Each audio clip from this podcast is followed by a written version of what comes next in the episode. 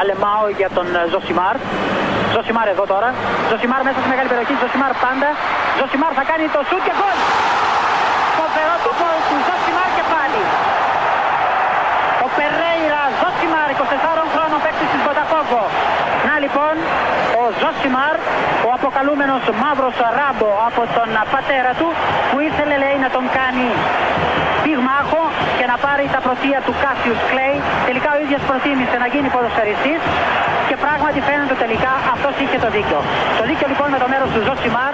Ας ξεκινήσουμε όπως πρέπει. Δηλαδή με ένα μεγάλο ευχαριστώ σε όλους εσάς, έτσι δεν λένε, σε εκπομπές που ξαναφέρατε το Ζωσιμάρ, το μαύρο ράμπο, στην κορυφή των charts του Spotify. Δηλαδή, πώς το έλεγε ο Ρόμπι Williams στο Knebworth, δεν ξέρω τι έχω κάνει για να το αξίζω αυτό. I don't know what I've done. Ok, okay, καλώς ήρθατε στη μεγάλη παρέα του Ζωσιμάρ. Εσείς οι καινούργοι, φαντάζομαι θα υπάρχετε. Θα το καταλάβετε τη φάση γρήγορα, δεν είναι κάτι δύσκολο αυτό που κάνουμε εδώ. Πολύ απλό είναι και πολύ εύκολο.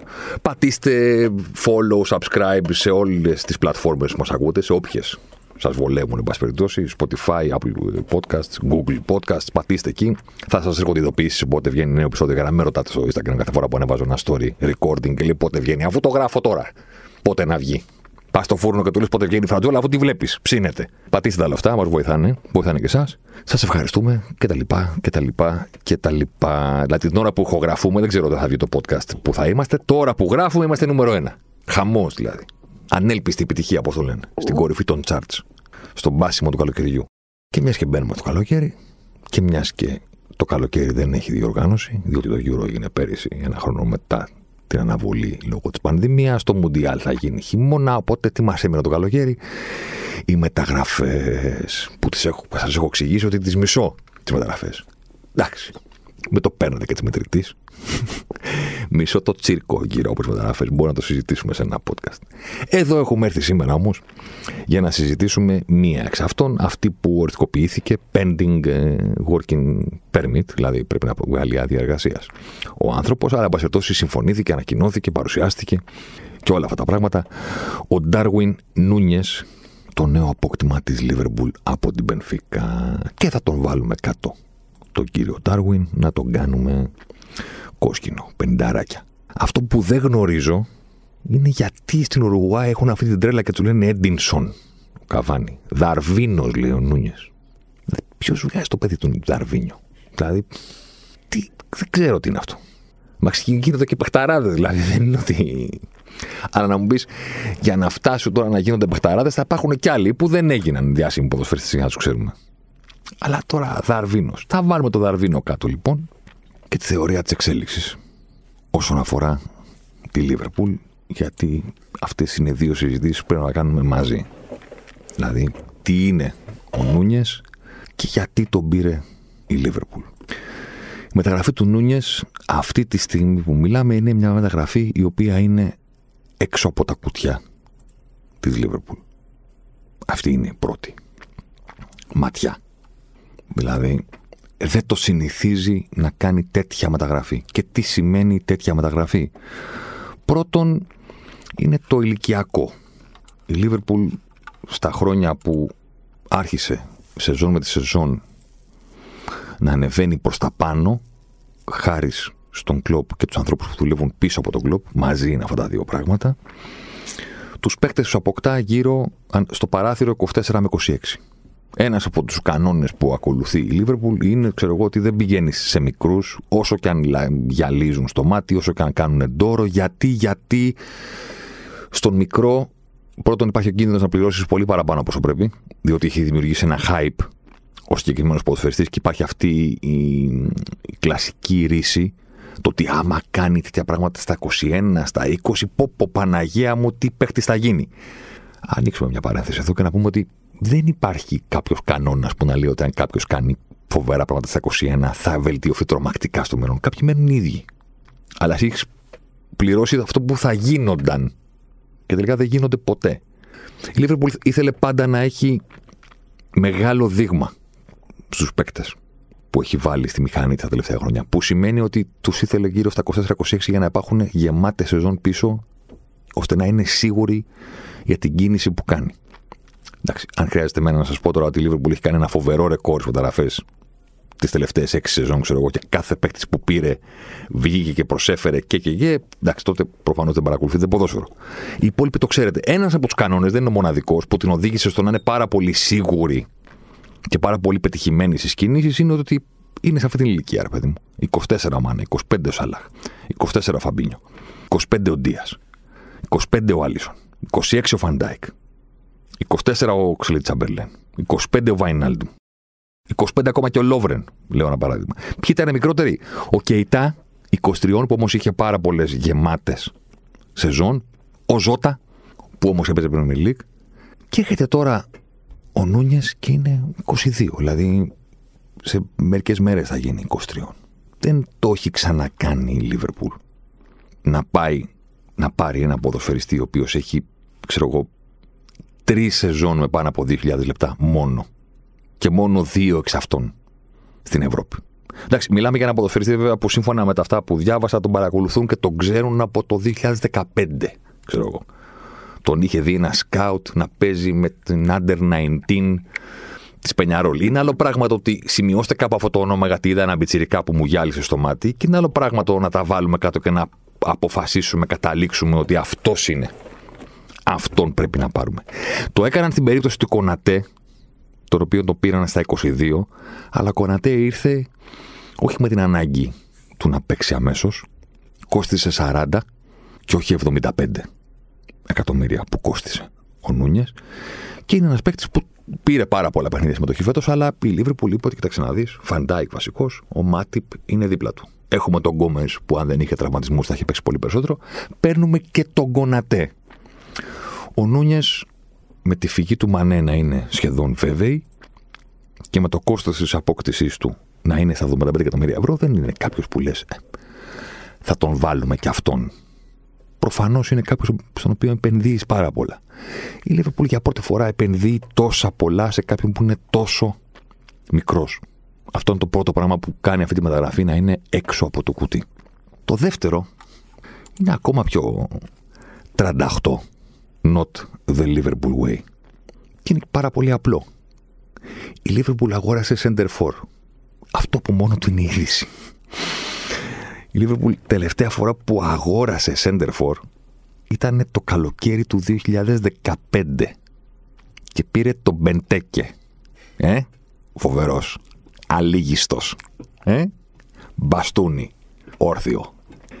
Ναι, είτε το πιστεύετε είτε όχι, η τελευταία φορά που η Liverpool πλήρωσε για να αποκτήσει έναν center for με την, με την έννοια του όρου που την έχουμε όλοι κλασικά στο μυαλό μας ήταν το καλοκαίρι του 2015. Δεν ήταν καν ο κλόπ στην ομάδα είναι μόλις έχει ξεκινήσει η σεζόν του Ρότζερ που την οποία δεν θα έβγαζε γιατί θα έφευγε στην πρώτη, στη δεύτερη, στη δεύτερη διακοπή των εθνικών ομάδων και θα ερχόταν ο κλοπ.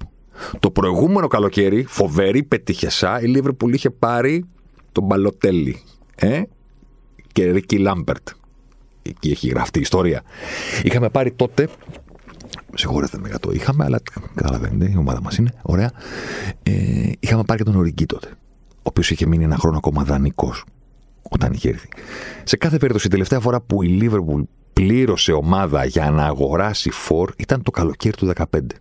Ο Κλοπ, Center for, πρώτη φορά αγοράζει τώρα. Το καλοκαίρι του 22. Από το καλοκαίρι του 2015 μέχρι και σήμερα η Λίβερπουλ έχει δώσει για μεταγραφές, δεν αφαιρώ τα λεφτά που έχει πράξει για πωλήσεις, λέμε τι έχει δώσει σε ομάδες για να αγοράσει ποδοσφαιριστές 616 εκατομμύρια ευρώ. Μισό δις και βάλε. Και από αυτά τα 616 εκατομμύρια ευρώ ποτέ δεν έχει δώσει ούτε ένα για να αγοράσει φόρ.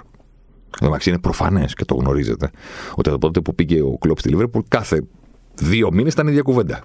Πρέπει η Λίβερπουλ τα έχει φτιάξει πολύ ωραία στην επίθεση. Έχει μανές, αλλά ξέρω εγώ πρέπει να αποκτήσει ένα φόρτο 20-25 γκολ τη σεζόν που θα την οδηγήσει στον επόμενο επίπεδο. Η Λίβερπουλ δεν το κάνει ποτέ αυτό. Το έφτασε στο επόμενο επίπεδο, κατέκτησε όλους τους τίτλους και όλα αυτά τα πέτυχε χωρίς ποτέ να κάνει αυτό το οποίο έλεγαν όλοι απ' έξω. Πρέπει να αγοράσει ένα φόρ. Γιατί δεν έπαιρνε φόρ η Λίβερπουλ. Είναι μια καλή ερώτηση. Πριν μπούμε στο γιατί πήρε τον Νούνιας. Η Λίβερπουλ δεν έπαιρνε φόρ ήταν ε, ένα συνδυασμό πραγμάτων. Το ένα ήταν ότι τη βόλευε συγκλονιστικά αυτό που είναι ο Ρομπέρτο Φιρμίνο. Δηλαδή ένα τύπο ο οποίος παίζει στην κορυφή της επίθεσης. Πιέζει σαν Ουρουγουανό αμυντικός μέσος. Οπότε κάνει συγκλονιστική δουλειά πολύ σημαντική για αυτό που είναι η Λίβερπουλ στον αγωνιστικό χώρο. Πιέζει σαν Ουρουγουανό μέσος. Δημιουργεί σαν Βραζιλιάνος και είναι αλτρουιστής σαν τον πιο, πώς να το πω τώρα, φιλότιμο Γερμανό εργάτη. Η Λίβερπουλ στην πραγματικότητα όταν έφτιαξε την τριάδα που την οδήγησε στα πάντα και είναι έτοιμη να χαλάσει φέτος με τη φύγη του Μανέ, όταν φτιάχτηκε το Φιρμίνο Μανέ Σαλάχ, στην πραγματικότητα έφτιαξε μια ομάδα που παίζει ρόμβο. γιατί, γιατί ο Μπόμπι ήταν μεν στην κορυφή της επίθεσης, αλλά στην πραγματικότητα έπαιζε πιο χαμηλά και γιατί ο Μανέ και ο Σαλάχ έρχονταν τακτικά και με συνέπεια σε θέσεις εκτέλεσης. Ο ένας από αριστερά με την μπάλα στο δεξί και ο άλλος από δεξιά με την μπάλα στο αριστερό. Πιο κάτω ήταν ο Φιρμίνο. Οπότε ο λόγος που δεν αποκτήθηκε ποτέ φόρ ήταν γιατί τη βόλευε αυτό που έχανε. Σου έλεγε, εσείς λέτε ότι πρέπει να πάρουμε φόρ, εμείς έχουμε δυόμιση φόρ στον αγωνιστικό χώρο. Γιατί σκοράρει και ο Μανέ, σκοράρει και ο Σαλάχ και όταν καταφέρνει να τα κάνει όλα στο γήπεδο αυτός ο συγκλονιστικός ποδοσφαιριστής που λέγεται Φιρμίνο, μπορεί να σκοράρει και αυτός. Οπότε, τι ακριβώς εννοείται, ότι πρέπει να δείτε στην κορυφή της επίθεσης του Χάρη Κέιν. Δεν βλέπετε ότι ξέρω εγώ, ο Μανέ και ο Σαλάχ σκοράρουν διαρκώς. Δύο έχουμε στο γήπεδο. Πρέπει να είναι ψηλοί, πρέπει να παίζουν με πλάτη για να τους πείτε επιθετικούς, ξέρω εγώ, striker, scorer. Στην τέλεια περίπτωση η Λίβερπουλ είχε τρεις στο κήπεδο. Σε μια καλή περίπτωση είχε δυόμιση, τους δύο πλαϊνούς και τον Μπόμπι. Και όταν ο Μπόμπι περνούσε διαστήματα που δεν σκόραρε πολύ, ο Φιρμίνο γιατί εξαντλούνταν από όλα τα υπόλοιπα που έκανε στο γήπεδο, είχε τους δύο μπροστά. Ποιο, οπότε ποιο είναι το πρόβλημα; Ο δεύτερος λόγος που η Λίβερπουλ έδωσε 616 εκατομμύρια ευρώ για παίκτες μετά το καλοκαίρι του 2015 και δεν πλήρωσε ούτε ένα σεντερφόρ είναι γιατί υπήρχε και η Moneyball λογική στη Λίβερπουλ ότι. Πώς να το πω. Δεν πρέπει να αγοράζεις τα προφανή γκολ. Γιατί τα προφανή γκολ κοστίζουν. Δηλαδή όλες αυτές οι κινήσεις. Ο Μανέ, ο Σαλάχ, αυτές που ακολούθησαν. Ο Ζώτα. Ήταν κινήσεις που όταν ανακοινώνονταν έλεγαν ποιον πήρε η Λίβερπουλ το Μανέ. Α, από τη Southampton. Ναι, γρήγορο στο πλάι θα βοηθήσει και έκρηξη τρίπλα δημιουργία. Κανείς δεν έλεγε γκολ πήρε Λίβερπουλ το Σαλάχ. Δεν είπε κάποιος αυτός του χρόνου θα είναι ο πρώτος σκόρερ στην Premier League και θα βάλει τα περισσότερα γκολ χωρίς πέναλτι στην ιστορία της Premier League σε μία σεζόν. Είπανε γρήγορος, τεχνίτης, ε, μπουκαδόρος, ξέρω εγώ, ρήγματα. Κανείς δεν είπε γκολ. Πέρασαν τα χρόνια και το μάθημα δεν το πήραμε. Γιατί πήγε η Λίβερπουλ στη Wolves και είπε: Θέλουμε το Ζώτα. Στο μυαλό των φίλων της Premier League, ο Χιμένε ήταν μπροστά, ας πούμε, ο σκόρερ της ε, της Wolves. Ο Ζώτα ήταν ο περιφερειακός. Δεν είπε κάποιος σκόρερ. Η λογική της Liverpool ήταν πάρα πολύ απλή. Ότι οι φόρ που φορτώνουν τις αντίπαλες αιστείες με γκολ είναι προφανείς. Δεν χρειάζεται σκάουτ. Πώς να το πω τώρα, δεν είναι κάποια ανακάλυψη. Οποιοδήποτε βλέπει ποδόσφαιρο ξέρει ότι ξέρω εγώ, ο Τάδε βάζει πάρα πολλά γκολ.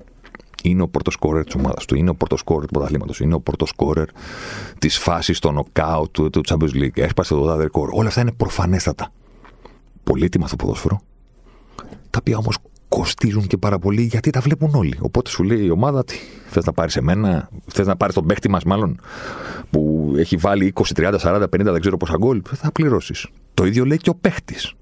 Είμαι ο φόρ των 30 γκολ.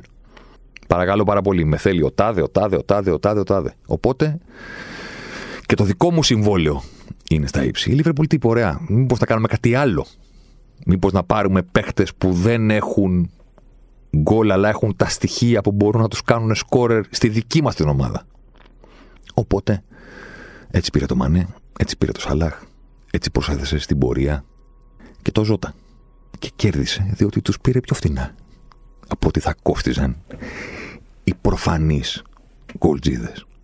Και αυτοί άρχισαν να σκοράρουν μετά. Δηλαδή έχουν γίνει γκολτζίδες με τα κόκκινα, όπως λέγαμε οι ατσίδες με τα μπλε έχουν γίνει γκολτζίδε με τα κόκκινα.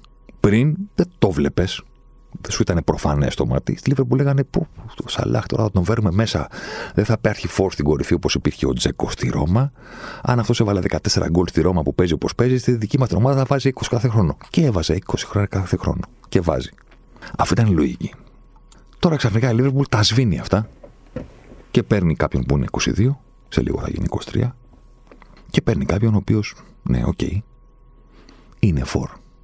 Τρίτο που κάνει η Λίβερπουλ στη μεταγραφή του Νούνιες, το οποίο είναι και αυτό εκτός των παραδοσιακών guidelines, είναι ότι πηγαίνει και παίρνει ένα ποδοσφαιριστή που είναι hot.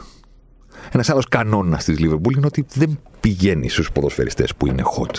Γιατί οι hot ποδοσφαιριστές προσελκύουν ενδιαφέρον. Όταν προσελκύουν ενδιαφέρον, υπάρχουν αυτό που λένε τα site οι μνηστήρες. Και όταν υπάρχουν μνηστήρες, ανεβαίνει η τιμή. Και όταν ανεβαίνει η τιμή, η Λίβερπουλ λέει όχι. Όχι επειδή δεν τα έχει. Επειδή δεν, δεν γουστάρει να πληρώνει παραπάνω. Η Λίβερπουλ γουστάρει να πληρώνει παραπάνω όταν έχει πιστεί ότι αυτός που αποκτά είναι πραγματικά ο καλύτερος στον κόσμο. Για το Φαντάικ, όσα και να της ζητούσαν, θα τα έδινε. Είχε πειστεί ότι αυτός δεν μοιάζει με κανέναν άλλο στόπερ στον πλανήτη. Το ίδιο είχε για τον Άλισον. Που προσθέτει αργότερα στο τέρμα. Ότι δεν θα ξαναβρούμε σαν κι αυτόν. Πόσα, πόσα θέλετε, ρε παιδί μου. Ξεκινήσαμε από 60 και μας λέτε 70. Πάρτε τα, πάρτε τα. Πόσα θέλετε. Πάρτε τα. Στις υπόλοιπες επιλογές λέει όχι, παιδιά. Θα πληρώσουμε κάποιον όσο νομίζουμε ότι αξίζει. Αν θέλετε παραπάνω, δεν νομίζω ότι μπορούμε να τα βρούμε. Για να το αποφύγεις αυτό, πρέπει να είσαι πάρα πολύ σίγουρος για την κριτική και την αξιολόγηση που κάνεις στους παίχτες και να αποφεύγεις τους hot ποδοσφαιριστές. Όχι μόνο για το λόγο που είπαμε ήδη, για να μην μπλέκεις σε πληστηριασμούς, γιατί οι πληστηριασμοί ανεβάζουν την τιμή, αλλά και για να μην πηγαίνεις σε κάποιον την εποχή που έχει κάνει επιτυχία, ρε παιδί μου, να το πούμε με αυτού του όρου. Αν θες να το κλείσεις για το μαγαζί σου, οι μαγαζάτρε το κάνουν ανάποδα. Τους κλείνουν να κάνουν επιτυχία για να οικονομήσουν. Γιατί σκέφτονται πολύ, δεν σκέφτονται μακροπρόθεσμα. Τώρα ξεκινάει η σεζόν. Ποιος έχει σουξέ, ο Πιτσινιάγκας, πώς το λένε αυτόν. Πιτσινιάγκας, ξέρω εγώ, Πιτσινιάγκας. Να τον φέρουμε εδώ να τραγουδάει. Να χορεύει ο κόσμος, να οικονομήσουμε. Δεν μας νοιάζει τώρα αν αυτός σε τρία χρόνια θα τον ξέρει τη μάνα του. Τώρα είναι hot. Ναι, το ποδόσφαιρο δεν πρέπει να λειτουργεί έτσι. Και όπως λειτουργεί έτσι, πέφτει σε λάθη. Γιατί θα του κάνει συμβόλαιο τριετές, τετραετές, πενταετές. Το πρόβλημα δεν είναι πόσο hot είναι τώρα.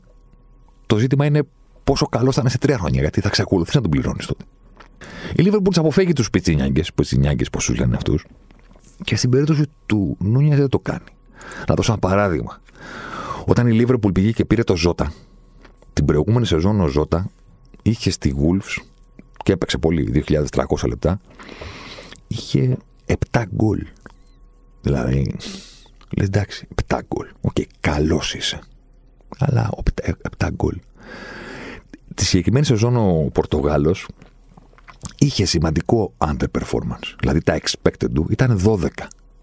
Έβαλε 5 λιγότερα, περίπου 40%. Οπότε η Λίβερπουλ είπε: Πω τι ωραία και παιχταράς είναι και έχει στοιχεία που μας αρέσουν γιατί πρεσάρει σαν τρελός, γιατί εκτελεί με το δεξί με το αριστερό χωρίς καμία επιρροή στο αν είναι το κακό ή το καλό του πόδι. Έχει και κεφάλι το οποίο δεν του φαίνεται, αλλά έχει στο σκοράρισμα. Και είμαστε και πάρα πολύ τυχεροί, διότι έκανε σεζόν με 12 expected και θα μπορούσε να είναι φορμαρισμένος τυχερός και να βάλει 20, 21. Άντε πάρ τον μετά. Που θα φέρνονταν παντού. Πω, πω, ο Πορτογάλος έβαλε 21 γκολ. Ενώ τώρα που έχει βάλει μόνο 7, στη Ζούλα, θα πάμε στη Γούλτ και θα τους πούμε λοιπόν, παιδιά, πάρτε τα ένα 30, 40, πόσο θέλετε. Και θα νομίζουν ότι μας πιάσανε και κότσο. Γιατί μας πουλάνε τον παίχτη των 7 γκολ, ενώ εμείς ξέρουμε ότι είναι ο παίχτης που θα μπορεί να βάζει 20 γκολ, 25 σε όλες τις διοργανώσεις. Με τη φανέλα της Λίβερπουλ. Όπερ και εγένετο. Ο Νούνιες είναι hot. Δηλαδή έχει κάνει σεζόν φέτος στην Μπενφίκα στο πρωτάθλημα με expected goals 18 και έχει βάλει 26. 8 παραπάνω. Την πληρώνει την υπεραξία. Μην έχετε αμφιβολία γι' αυτό. Την πληρώνεις. Δηλαδή η κανονική Λίβερπουλ, πρώτον, θα περίμενε αυτός να πάει 23-24 για να είναι πιο σίγουρη, να έχει μεγαλύτερη, μεγαλύτερο δείγμα ανάλυσης. Και δεύτερον, θα περίμενε να έρθει η σεζόν που αντί να βάλει 8 παραπάνω γκολ από τα εξπέρια, θα βάζει 8 λιγότερα. Και μόλις όλοι θα λέγανε Α, είδες λοιπόν αυτός ξεφούσκωσε, που μας λέγατε πριν από δύο χρόνια ότι είναι Wonder Kid του οργανικού ποδοσφαίρου και ο νέος Καβάνη και ο νέος Σουάρε και δεν ξέρω και εγώ τι. Να πούντο, να 10 γκολ έβαλε μόνο φέτος. Η Λίβερπουλ τότε θα πήγαινε να τον πάρει. Ξαφνικά όλα αυτά πηγαίνουν στον, κάθα, στον κάλαθο των αχρήστων και η Λίβερπουλ λέει λοιπόν 22 σε θέλουμε. Center for, πάλι σε θέλουμε. Over performance στην φετινή σεζόν σου που σημαίνει ότι σε πληρώνουμε και λίγο παραπάνω από όσο αξίζεις. Και πάλι σε θέλουμε. Και τον πήρε. Τι σημαίνουν όλα αυτά; Μπορεί να σημαίνουν μια σχετική αλλαγή πλεύσης από την πορεία που χάραξε η Λίβερπουλ με τον Μάικλ Έντουαρτ, τον πιο πετυχημένο τεχνικό διευθυντή όλων των εποχών, ο οποίος αποχωρεί φέτος από τη Λίβερπουλ και στη θέση του προμοτάρεται, δεν μπαίνει και η Λίβερπουλ κάποιον απ' έξω. Προμοτάρεται ο Ward και πολύ ο Ward να είπε: Λοιπόν, είναι η πρώτη μου σεζόν που είμαι εγώ πλέον το νούμερο ένα, οπότε ίσως να ξεκινήσω κάνοντας κάτι που είναι λίγο έξω από αυτά που συνηθίζουμε. Δεν μου προκύπτει βέβαια, δεν μου σηκώνουν και τα τηλέφωνα. Παίρνω τηλέφωνο και να τους ρωτήσω, δεν μου απαντάνε. Σε κάθε περίπτωση οι ίδιοι ξέρουν γιατί βγήκαν από εκεί. Το θέμα είναι τι ποδοσφαιριστή παίρνουν. Και εδώ τα πράγματα είναι λίγο περίεργα. Να σας πω τη μαύρη μου αλήθεια. Διότι παίρνουν κάποιον ο οποίος σε κάποιους τομείς είναι παίχτης Λίβερπουλ για θάνατο και σε κάποιους άλλους τομείς λες. Εδώ δεν, ε, δεν ταιριάζει.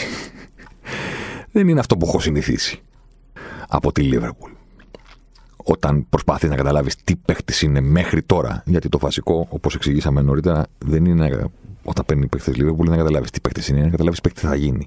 Ειδικά στις θέσεις μπροστά από την επίθεση. Γιατί στις υπόλοιπες θέσεις, εντάξει, είναι λίγο σταθερά τα πράγματα. Δηλαδή, ο στόπερ θα παίξει στόπερ, το τέρμα θα παίξει τέρμα, ο αμυντικό χάφ θα παίξει αμυντικό χάφ. Στις θέσεις στην επίθεση στη Λίβερπουλ έχει καταφέρει η ομάδα του κλοπ όλα όσα είπαμε στο ξεκίνημα. Άλλον ποδοσφαιριστή να νομίζουμε ότι παίρνει και άλλον να βλέπουμε τελικά στο κήπεδο μετά από γρήγορα συνήθως, αλλά ναι, μετά από μία-δύο σεζόν. Ωραία. Τι είναι ο Νούνιες, εκτός από Δαρβίνος; Ο Νούνιες είναι τρομακτικά γρήγορος. Ok, okay, οπότε λες εντάξει. Προφανώς, ναι, για να τον πάρει λίγο θα είναι το τρομακτικά γρήγορος. Είναι τρομακτικά γρήγορος στο Champions League που ολοκληρώθηκε φέτος σε αυτόν τον άθλιο τελικό του Παρισίου, που θα γίνει κάτι σαν την Ελυσία για μένα, δηλαδή πώς ήταν στο Αστερίξ που δεν συζητάγανε ποτέ που είναι η περιοχή που έχασαν οι γαλάτες. Κάπως έτσι και εγώ δεν συζητάω ποτέ για το Παρίσι, ας πούμε. Εντάξει, με όλα αυτά που έγιναν εκεί. Στη φετινή σεζόν τη Champions League που ολοκληρώθηκε και την έχουμε πίσω μας, ο Νούνιες κατέγραψε τη, μετα... με τη μεγαλύτερη ταχύτητα ποδοσφαιριστή σε όλα αυτά τα παιχνίδια. 36,5 χιλιόμετρα την ώρα. Top. Για να έχετε μία αναμέτρο σύγκρισης, ας πούμε, η, η top ταχύτητα που έπιασε ο Σαλάχ φέτος ε, στο Champions League, που γίνονται αυτές τι μετρήσεις, είναι 33,7 χιλιόμετρα την ώρα. Μιλάει με 36,5 χιλιόμετρα την ώρα, τον αφήνεις πίσω. Είναι τρομακτικά γρήγορος. Είναι κάθετος και παρότι δεν του φαίνεται, έχει και τρίπλα στο παιχνίδι του, είναι πάνω από 1,5 τρίπλα το μάτς. Είναι φορ, είναι ένα 87, έχει το αγαπημένο μου ύψος για φορ, ας πούμε, από την εποχή του Φέρνατο τώρα, ξέρετε εσείς. Εντάξει. Έχει φοβερή συνέπεια στο να κάνει το νούμερο ένα πράγμα που πρέπει να κάνουν οι φορ των πολλών γκολ, που δεν είναι να βάζουν φοβερά γκολ στις γωνίες που δεν βάζει κανένας, αλλά μπορούν να παίρνουν με συνέπεια πάρα πολύ καλές εκτελέσεις. Και αυτό το έχει. Ο Νούνιες, διότι τα νούμερα τους στην Μπενφίκα Φέτος ήταν, ξέρω εγώ, να έχει 0,18 με 0,19 expected goals per shot, που σημαίνει πάρα πολύ καλές τελικές. Οι καλές τελικές θα φέρουν και πολλά γκολ. Κάποιες φορές, αν είσαι φορμαρισμένος παραπάνω γκολ το κανονικό, κάποιες φορές που θα είσαι γκινιάρης λιγότερα, αλλά αν μπορείς με συνέπεια να παίρνεις πάρα πολύ καλές τελικές, ε, με συνέπεια εσύ και η ομάδα σου θα πανηγυρίζετε γκολ τα expected goals ένα παιχνίδι ήταν 0,59. Δεν ξέρω αν μπορεί να το διατηρήσει αυτό στην Premier League, αλλά και να πέσει λιγάκι. Το νούμερο είναι μεγάλο διότι προστίθεται κάπου εκεί στα νούμερα που είχε μέχρι στιγμής ο Μανέ. Γιατί πρέπει να σκεφτούμε και αυτό. Προστίθεται στη Liverpool, αλλά προστίθεται την εποχή που η Liverpool κάνει την πρώτη της μεγάλη αφαίρεση από την επίθεση. Και δεν εννοώ το ότι έφυγε ο legend που λέγεται την Βοκορική, εντάξει, ο μεγάλος, αλλά ότι έφυγε ένας από τους άνθρωπους που έκαναν τη Λίβερπουλ αυτό που είναι τα τελευταία χρόνια, δηλαδή ο Σαντιό Μανέ. Και πρώτη σκέψη είναι, κάτσε μισό λεπτάκι, ο Μανέ έφυγε από αριστερά, οπότε η Λίβερπουλ δεν παίρνει ακριβώς παίχτη στη θέση του, αλλά, αλλά επιχειρεί δύο αλλαγές στην πραγματικότητα ταυτόχρονα. Τη μία που έχει ξεκινήσει από πέρυσι, το ότι παίζει ο Ντίας αριστερά και ο Μανέ πήγε στην κορυφή της επίθεσης τους τελευταίους μήνες. Έτσι έκλεισε την σεζόν η Λίβερπουλ με το Μανέ φορ, να το πω έτσι. Δία αριστερά, Μανέ κορυφή, Σαλά δεξιά. Και τώρα μένει ο Κολομβιανός αυτή η φοβερή περίπτωση στα αριστερά και η Λίβερπουλ βάζει έναν καινούριο στην επίθεση. Και εδώ έρχεται μία πρώτη μικρή ένσταση που μένει να δούμε τι θα γίνει στον αγωνιστικό χώρο. Ο Νούνιες υποδέχεται διαρκώς την μπάλα εκεί που παίζει ο Ντίας. Δηλαδή δεν είναι ένας τύπος ο οποίος περιμένει στο κουτί και σηκώνει το χέρι. Αλλά παλαιά. Είναι ένας τύπος ο οποίος βγαίνει πολύ απ' έξω. Αν μαζέψει κάποιος σε βίντεο όλες τις φορές που ο Νούνιε υποδέχεται την μπάλα στον αγωνιστικό χώρο, κάθε φορά που του δίνουν πάσα οι συμπαίκτες του, εντάξει, όχι για να εκτελέσει, όχι στην περιοχή, γενικά πάρε την μπάλα. Να σε παίξουμε και σένα. Ωραία. Ε, το κέντρο όλων αυτών των υποδοχών είναι στο μεσοδιάστημα στα αριστερά. Δηλαδή εκεί που παίρνει την μπάλα και ο Ντίας. Το σημειώνω γιατί περιμένω να δω πόσο διαχειριστεί η Λίβερπουλ αυτό. Θα φτιάξει ένα δίδυμο εκεί που θα αναλάσετε την ώρα με τον τρόπο που ίσως αναλάσετε το δίδυμο στην άλλη πλευρά του γηπέδου. Ο Αλεξάνδρ Άλλο με το Σαλάχ. Δεν ξέρω. Θα δούμε τον Ντίας να γίνεται μανέ και να πηγαίνει να σκοράρει συνέχεια και τον Νούνιας να τραβέται μακριά την περιοχή. Δεν γνωρίζω. Σε κάθε περίπτωση εκεί του άρεσε να κινείται. Όταν θα βάλετε να δείτε τα βίντεο με τα γκολ του, θα τον δείτε να εκτελεί εντός περιοχής. Όταν θα τον βάλετε να τον δείτε πώς παίζει και πού βγαίνει να ζητήσει την μπάλα με πλάτη για να γυρίσει, για να γίνει κάθετος, για να τρέξει με, αυτή, με την μπάλα στα πόδια που είναι πάρα πολύ καλός και πολύ θαραλέος, όπως είπε και ο Κλοπ στις δηλώσεις που έκανε για τον Οργουάνο. Εκεί αριστερά υποδέχεται την μπάλα. Αλλά μανέ δεν είναι. Δεν εννοώ σωματότυπος. Βγείτε από αυτό το καλούπι. Το αν είναι έτσι. Στο μάτι κοντό και γρήγορος και όλα αυτά τα πράγματα. Είναι στο ότι μου κάνει τρομακτική εντύπωση το γεγονός ότι η Λίβερπουλ παίρνει κάποιον ο οποίος είναι γρήγορος, τσεκ. Απειλεί με συνέπεια από πάρα πολύ καλές θέσεις, τσεκ. Κάνει καλά σου με αυτές τις τελικές, τσεκ. Και πάμε τώρα σε αυτά τα οποία δεν ταιριάζουν είχε μόνο 19 εύστοχες πάσες. Μάλλον όχι, μόνο 19 πάσες δοκίμαζε σε κάθε παιχνίδι. Δηλαδή δεν είναι ο τύπος που συμμετέχει στο παιχνίδι της ομάδας. Λίγο, πάρα πολύ λίγο. Δεν λέμε ότι περιμένει μόνο και μόνο να του δώσουν ένα σουτάρι, προφανώς, αλλά 19 πάσες. Μόνο. Και δηλαδή κανένας παίκτης της Λίβερπουλ έχω και ένα σχετικό tweet που μου εδώ, ένας πολύ ωραίος αναλυτή, ας πούμε. Δεν έχει κάτω από 29 πάσες μεσόωρο. Και αυτός έχει 19. Ποσοστό ευστοχίας στις μεταβιβάσεις 67%. Άθλιο, τραγικό. Δηλαδή. Ακόμα και για παίκτη που παίζει στην επίθεση, που στην επίθεση τα ποσοστά κατεβαίνουν γιατί οι παίκτες δοκιμάζουν δύσκολες πάσες. Προφανώς δεν μπορούν να έχουν τα ποσοστά που έχουν οι στόπερ που δίνουν στην μπάλα των άλλων, ούτε οι μέση που την κυκλοφορούν. Καταλαβαίνετε, όσο προχωράς πάνω στο κήπεδο, το ποσοστό ευστοχίας μεταβιβάσει πέφτει. Διότι επιχειρείς δύσκολες πάσες που θα βγάλουν τον άλλον φάτσα με την αιστεία, σε μια καλή. Αυτό δοκιμάζει δύσκολα πράγματα. Εκεί δεν παίζει και ρόλο το ποσοστό επιτυχίας. Γιατί μία φορά να σου βγει, θα βγάλει η ομάδα σου, ξέρω εγώ, τέτα τέτα. Οπότε δεν αξιολογούμε τους δημιουργούς π.χ με το πόσο μεγάλο ποσοστό φτωχίας στι πάσει έχουν. Εντάξει. Αλλά 67%. Η Liverpool έκτισε ό,τι έκτισε τα, τα τελευταία χρόνια με ένα πράγμα στην επίθεση το οποίο ήταν φοβερά γρήγορο, αλλά και φοβερά τεχνικό.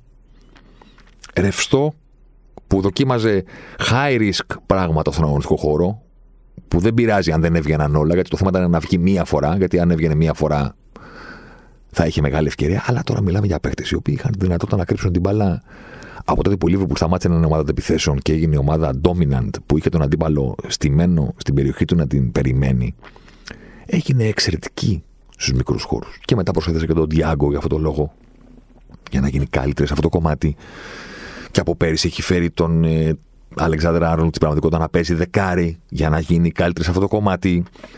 Όλο αυτό το πράγμα, πέρα από τις τακτικές αλλαγές του Κλοπ, ξέρω εγώ, με τον Τρέντ και πέρα από την προσθήκη του Τιάγκο, ήταν και βασισμένο σε συγκλονιστικά χαρακτηριστικά των παιχτών.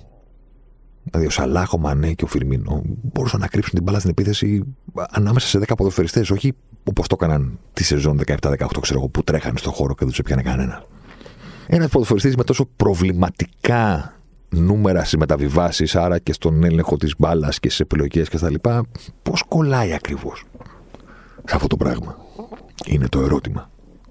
Δηλαδή, Σε αυτό το κομμάτι ο Νούνιες μοιάζει με φορ που θα έπαιρνε άλλη ομάδα. Που ζητάει κάποιον να πηγαίνει στο κουτί συνέχεια και να εκτελεί. Η Λίβερπουλ δεν παίζει έτσι.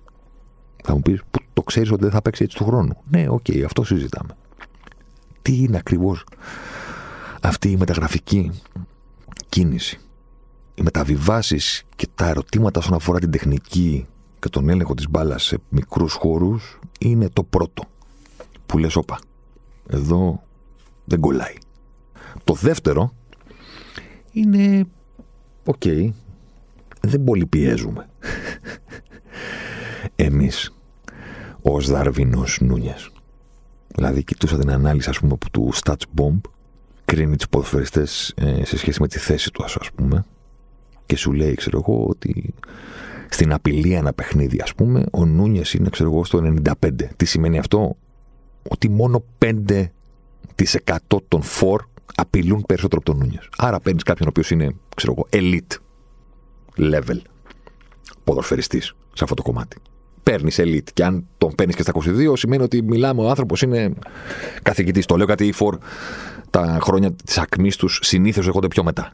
Μετά 25 που ε, διαβάζουν καλύτερα το παιχνίδι αν από τα 22 αυτός ο ποδοσφαιριστής, ξέρω εγώ, πάρω ότι έπαιζε στην Μπενφίκα, okay, που θέλω να πω χαμηλότερη δυναμικότητα πρωτάθλημα, είναι στο 95 όσον αφορά τα expected goals ανά παιχνίδι, προφανώς παίρνεις ένα ποδοσφαιριστή elite. Στα σουτ που ε, δοκιμάζει 91. Τεράστια επίδοση. Στις ε, ενέργειες με την μπάλα στην αντίπαλη περιοχή πάλι στο 95.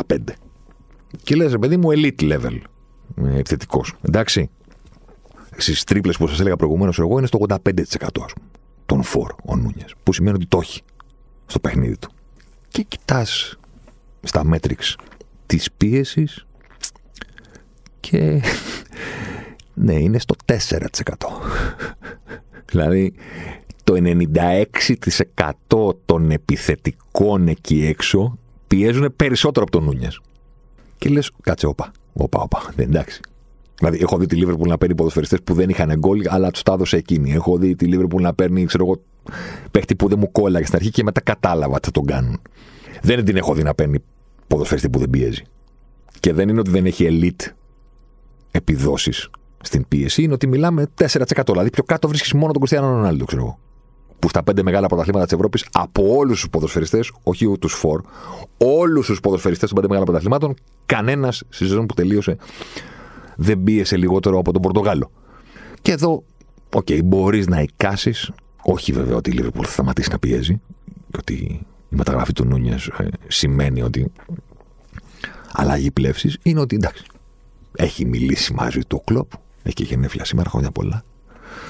Και του είπε ναι, εντάξει, φοβερός, είσαι καταπληκτικός, ναι, θα χαλάσεις τον κόσμο, θα πέσουν τα τσιμέντα στο Καραϊσκάκης, ναι, αλλά άκου τώρα τι γίνεται πρέπει να συνεχίσεις να κάνεις όσα έκανες, εντάξει, και να καταφέρεις να τα συνδυάσεις με την πίεση που έκανε, ξέρω εγώ, ο Μπομπί Φρυμίνο ή ο Μανέ.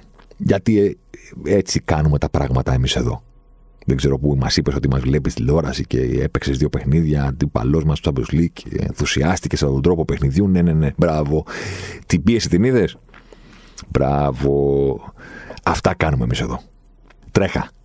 Υποθέτω ότι θα δούμε κάτι διαφορετικό από αυτόν σε αυτό το κομμάτι. Αλλά δεν μπορώ τώρα που κάνουμε την κουβέντα για τη μεταγραφή να μην το βάλω στο τραπέζι και να μην πω ότι το είδα και είπα, όπα. 4% τόσο χαμηλά. Κάτσε. Τι ακριβώς γίνεται εδώ; Υποθέτω ότι. Για να κάνουμε και ένα τέτοιο σχόλιο, ας πούμε, που δεν τα συνηθίζουμε ε, στο Ζωσιμάρ, αλλά υποθέτω ότι και η καταγωγή του, το αίμα το οργανικό, ρε παιδί μου, και όλη αυτή η, η die hard συμπεριφορά των Ουρουγανών ποδοσφαιριστών στο χορτάρι, σε όποια θέση και αν παίζουν. Δεν είναι ότι δέρνουν οι, οι αμυντικοί χάφ των Ρουγανών ή στο Γοδίν. Είναι ότι όλοι όταν αγωνίζονται, αγωνίζονται λες και τους έχουν απαγάγει τα παιδιά και τα έχουν σε ένα υπόγειο και τους έχουν πει ότι αν σε δω να μην τρέχεις, θα αρχίσουν να πυροβολώ, ας πούμε. Έτσι παίζουν οι Ρουγάνοι, οπότε υποθέτω. Εντάξει. Ότι αυτή η παράδοση, ας πούμε, σε συνδυασμό με τις απαιτήσεις που έχει ο κλόπ από όλους τους ποδοσφαιριστές θα μας φέρουν ένα αποτέλεσμα διαφορετικής εικόνας στο χορτάρι όσον αφορά την πίεση. Το πιο αστείο βέβαια είναι ότι ο Ζωσιμάρ φέτος έκανε και ένα φοβερό podcast, ας πούμε, πολύ ωραίο, μπράβο, καλά τα είπαμε και πάλι, για το τέλος των φορ. για το γεγονός ότι η City και η Liverpool κυριάρχησαν στο ποδόσφαιρο ως οι καλύτερες ομάδες στην Ευρώπη ανεξαρτήτως του τι τίτλους έπαιρναν στο τέλος σεζόν παίζοντας χωρίς αυτό που έχουμε συνηθίσει στην κορυφή της επίθεσης και τελικά έρθει το καλοκαίρι το 22 εντάξει. Και ο Γκουάρδιολα και ο Κλόπ είπαν πολύ ωραία τα λες μπράβο, μπράβο καταπληκτικό στην ανάλυση σου ναι. Και τώρα μία ομάδα πήρε το Χάλαντ και άλλη πήρε το Νούνιες. Ωραία τα έλεγα. Και τώρα και οι δύο πάνε σε κάτι σε κάτι άλλο. Το κάτι άλλο στη ζωή σας που λέει και στο φασικά καλησπέρα σας. Στον πρόλογο για το Στάθη και τώρα στο μικρόφωνο ο Στάθης η φυσιογνωμία. Το ταλέντο. Το κάτι άλλο στη ζωή σας. Ε. η City πήρε το πραγματικά κάτι άλλο στο ποδόσφαιρο γιατί όπως έχουμε πει πολλές φορές Χάλαντ δεν υπάρχει. Δεν έχουμε ξαναδεί Χάλαντ ποτέ. Και τώρα θα τον δούμε να παίζει στο Broadway της Premier League με τη φανέλα της πρωταθλητρίας City σε ομάδα του Guardiola, δηλαδή φοβερό μείγμα. Και η Liverpool είπε μπράβο, τα ανάλυσες πολύ ωραία, συγχαρητήρια και τώρα παίρνουμε κι εμείς φορ για πρώτη φορά από το καλοκαίρι του 2015 για πρώτη φορά μετά τον αλήγιστο Μπεντέκε. Δαρβίνος ο Νούνιες. Στην πραγματικότητα η Λίβερπουλ φέτος με την ολοκλήρωση της σεζόν που την είδε να παλεύει για τέσσερα τρόπαια και να κατακτάει τελικά το League και το κύπελο έφτασε και στο τέλος της διαδρομής της εξέλιξης της ομάδας που ανέλαβε να φτιάξει ο Κλόπ όταν ήρθε στο Anfield. Δηλαδή στην πραγματικότητα αυτό, αυτή η ομάδα τελείωσε εκεί. Δεν είναι η ίδια ομάδα γιατί ενδιάμεσα θέλω να πω πέρα από την επίθεση που φτιάχτηκε που ήταν πάντα στο μυαλό μας ότι αυτοί οι τρεις είναι. Αν ξέρετε αν υπήρχε, ξέρω εγώ, ο Ρική, ο Σακύρη, ήρθε ο Ζώτα, το χειμώνα έρθει και ο Ντίας, στο κέντρο, ξέρω εγώ, έφυγε ο Βαϊνάλντουμ και ήρθε ο Τιάγκο. Υπάρχουν οι σταθερές του Φαμπίνιο με το Χέντερσον στην άμυνα είναι οι γνωστοί. Όμως με την αποχώρηση του Μανέ και το γεγονός ότι το χειμώνα έχει έρθει ο Ντίας και τώρα αποστήθεται ο Νούνιες, στην πραγματικότητα είναι ωραία. Και τώρα πάμε να φτιάξουμε μια πραγματικά άλλη Λίβερπουλ. Δεν είναι ότι η προηγούμενη ήταν η ίδια κάθε χρόνο. Γιατί υπήρχαν αλλαγές από το 17-18 στο 19-20, ξέρω εγώ, που η Λίβερπουλ το πρωτάθλημα. Αλλαγές και στο προσωπικό και στο ποιοι έπαιζαν, αλλά και τακτικές ότι η ομάδα ήταν η Λίβερπουλ. Και πέρυσι ήταν διαφορετική σε κάποια πράγματα από πρόπερση. Αλλά υπήρχαν αυτές οι σταθερές στην επίθεση, ας πούμε. Τώρα και ηλικιακά, αν το δει κάποιος, η Λίβερπουλ αρχίζει να σχεδιάζει τα επόμενα πράγματα. Ο Νούνιες ήρθε στα 22, θα γίνει 23 σε μερικές μέρες. Ο Ντία είναι 25. Ο Ζώτα είναι πλέον 23. Ε, ο Κονατέ είναι 22. Πήρε τον Καρβάλιο από τη Φούλαμ που έχει περάσει λίγο κάτω από τα ραντάρ της κουβέντας η συγκεκριμένη εκκίνηση γιατί είναι από την Championship, γιατί, γιατί, γιατί. Στην πραγματικότητα υπάρχει δαρβινισμός, εντάξει. Κανονικός, υπαρκτός.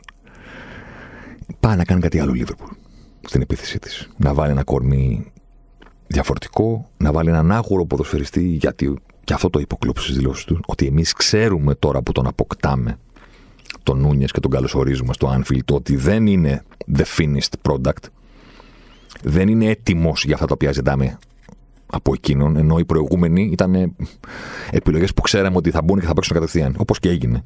Ο Μανέ, ο Σαλάχ, ο Φαντάικ, όλοι, ο Φαμπίνιο, με το που θα μπουν στο χορτάρι, ξέρουμε. Ξέρουμε και τι παίχτη έχουμε πάρει. Είμαστε πολύ σίγουροι γι' αυτό. Είμαστε και πάρα πολύ σίγουροι για το τι θα τον κάνουμε. Είναι δύο αυτά που χρειάζονται. Δεν είναι μόνο το τι παίχτη έχεις πάρει. Είμαστε και πολύ σίγουροι για αυτά που θα τον κάνουμε. Οπότε μην ανησυχείτε. Για πρώτη φορά ο Κλοπ για βασικό, γιατί το είπα για τον Κονατέ, αλλά είπαμε τη διαφορά που υπάρχει για τον Χάλο, είπε ότι δεν είναι ακόμα. Θα χρειαστεί. Οπότε, με αυτή τη δήλωση κάπου απαντάει και στις αιτιάσεις που φάλαμε έτσι στο τραπέζι. Σχετικά με τα κουτιά που δεν μοιάζει ο Νούνιες να τικάρει έτσι όπως είναι τώρα. Τώρα, κατά τα υπόλοιπα, καλά τα πάμε για τους φορ και τελικά ήρθαν οι φορ. Μένει να δούμε τι θα συμβεί στο χορτάρι.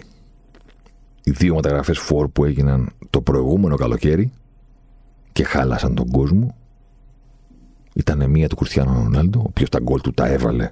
Αλλά η United όχι μόνο δεν έγινε καλύτερη, αλλά χειροτέρεψε. Ο, η άλλη μεταγραφή ήταν ο Λουκάκου. Δεν τα έβαλε τα γκολ του και τώρα είναι έτοιμος με το μαγιό να ξαναγυρίσει στην ντερ. Έτοιμοι να συζητήσουν. Φοβερή επιτυχία η συγκεκριμένη μεταγραφή. Μιλάμε τώρα.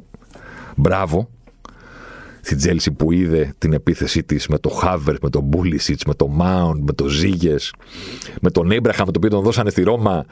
Όλο αυτό το μείγμα παιχτών, ηλικία, τεχνική, ρευστότητα, ταχύτητα, αλλαγές θέσεων, προσφορά από διάφορες θέσεις. Και είπε λοιπόν, εκεί θα πάμε να βάλουμε ένα άγαλμα τώρα. Και δεν ξέραν κάν και τι ποδοσφαιριστή πήραν, γιατί ο Λουκάκου λόγω σωματοδομής και χρώματος ε, έχει κολλήσει στο μυαλό μας σε στερεότυπα που τον θέλουν να είναι πολύ διαφορετικό ποδοσφαιριστή από ό,τι είναι πραγματικά. Εμείς νομίζουμε ότι είναι ένα Ντρογκμπά. Ενώ είναι άλλα πράγματα. Ο Λουκάκου. Σε κάθε περίπτωση δικό τους θέμα. Έγιναν αυτές οι δύο κινήσεις πέρυσι που στην πραγματικότητα στις ομάδες τους δεν προσέφεραν χειροπιαστά πράγματα. Ο Ρονάλντο προσέφερε γκολ βέβαια, αλλά η United δεν έγινε καλύτερη με εκείνον. Και όταν κάποιος είναι πιο ακριβοπληρωμένο ποδοσφαιριστής στο πρωτάθλημα, πρέπει η ομάδα να φροντίσει με αυτό να γίνει καλύτερη. Όχι απλά να πει Α, έβαλε 20 γκολ, οπότε τη δουλειά του την έκανε. Η δουλειά του είναι να κάνει την ομάδα καλύτερη. Γενικά κάθε ποδοσφαιριστή. Δεν φταίει ο Πορτογάλος δηλαδή, μην τρελαθούμε. Η άλλη ήταν ο Λουκάκου, μπράβο, συγχαρητήρια. Και τώρα πάμε σε κάτι που η Premier League το πανηγυρίζει ήδη. Έχουν τρελαθεί τα μιμία κτλ. Γιατί από τη μία υπήρχε ο Χάλαντ, χαμός.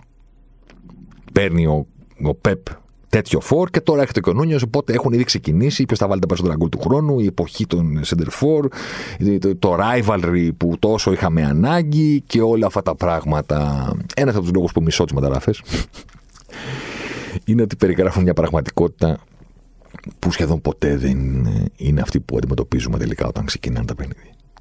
Αυτό είναι το, ένα από τα βασικά μου προβλήματα με τις μεταγραφές. Συζητάμε, συζητάμε, συζητάμε, συζητάμε και είναι λόγια του αέρα.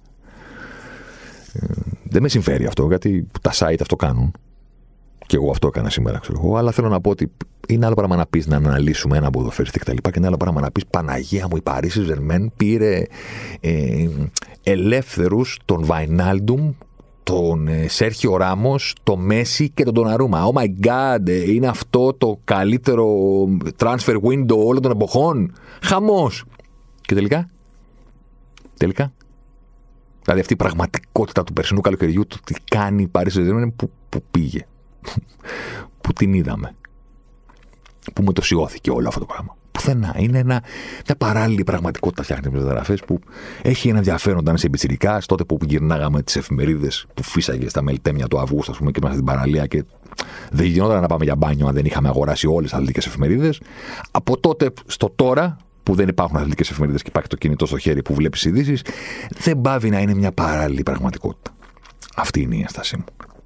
Αυτή ήταν η ματιά που είχαμε να ρίξουμε στο Νούνιες και στη θεωρία της εξέλιξης της Λίβερπουλ. Νομίζω ότι αυτό είναι που σωματοδοτεί περισσότερο από οτιδήποτε άλλο. Η συγκεκριμένη κίνηση θα ξαναπώ ότι κόστησε 75 και όχι 100. Δεν είναι η πιο ακριβή μεταγραφή της ιστορίας της Λίβερπουλ. Εξακολουθεί να είναι ο Φαν Ντάικ που κόστησε 85. Αν και εφόσον τα πιάσει, σημαίνει ότι θα είναι και μια, μια πολύ πετυχημένη μεταγραφή. Γιατί να κλείσω και με αυτό, διάβασα κάτι πολύ ωραίο που γράφει κάποιος και λέει: Παιδιά, που λέγανε όλοι, οι, πρώτον, όλοι οι Άγγλοι έχουν υιοθετήσει ότι κοστίζει 100, ας πούμε, για να πουλάνε οι τίτλοι. Το δεύτερο είναι, θα αποδειχθεί παλτό 100 εκατομμυρίων ο Νούνιες. Τι έχει να πει ο τάδε παλέμαχος και ο τάδε αναλυτής, εγώ. Και φτιάχνουμε περιεχόμενο να πουλάμε. Και πετάγεται κάποιος πολύ σοφά και λέει: Ρε παιδιά, δεν γίνεται να αποδειχθεί παλτό 100 εκατομμυρίων. Γιατί, Γιατί αν φτάσει τελικά από τα 75 στα 100, σημαίνει ότι έχει πετύχει. Ότι έπιασε τους στόχους που προσθέτουν άλλα 25 στα λεφτά που θα δώσει η Λίβερπουλ στην Πενφύκα. Και συμμετοχών και γκολ και όλων αυτών των πραγμάτων. Οπότε αν φτάσει τα 100, θα είναι σίγουρα πετυχημένος. Δεν γίνεται να αποδειχθεί παλτό 100 εκατομμυρίων. Παλτό 75 Μπορεί να αποδειχθεί. Αν μείνει στα 75, μάλλον κάτι δεν θα έχει πάει καλά. Θα είναι σαν το Λουκάκου με το μαγιό έτοιμος θα πάει αλλού. Αυτός είναι ο Νούνιες, αυτή είναι η θεωρία της εξέλιξης. Αυτός ήταν ζωσιμάρα αυτής της εβδομάδας. Σας ευχαριστούμε ξανά που μας φέρατε και πάλι στην πρώτη θέση των charts του Spotify. Τα λέμε.